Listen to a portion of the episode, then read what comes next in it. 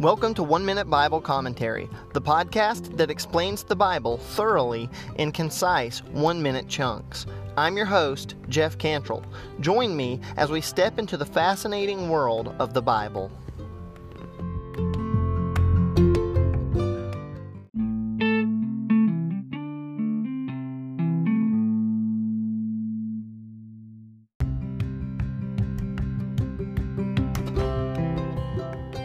In the next few episodes, we are going to be discussing Genesis chapter 18. In Genesis chapter 18, God reveals his plan to destroy Sodom and Gomorrah to Abraham.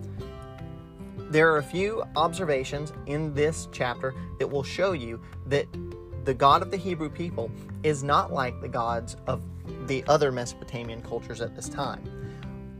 One of the things that is very important to remember is that God has a personal relationship with Abraham at this time. He's appeared to him more than once, they've made a covenant together, and he has spoken his promise to him. His promise is that he will bless all the nations of the world through his posterity.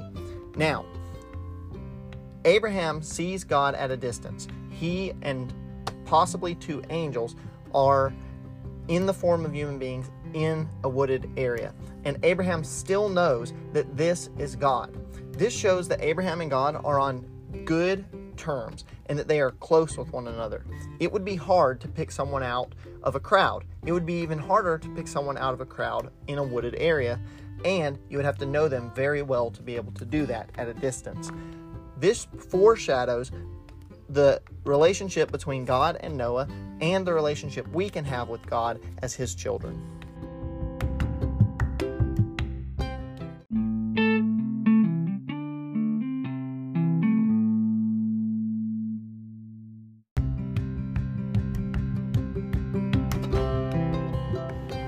And with that, we conclude another episode of One Minute Bible Commentary. I hope you have enjoyed it, but more than that, I hope that you can remember what you've learned and reflect on it throughout your day and grow closer to God one minute at a time.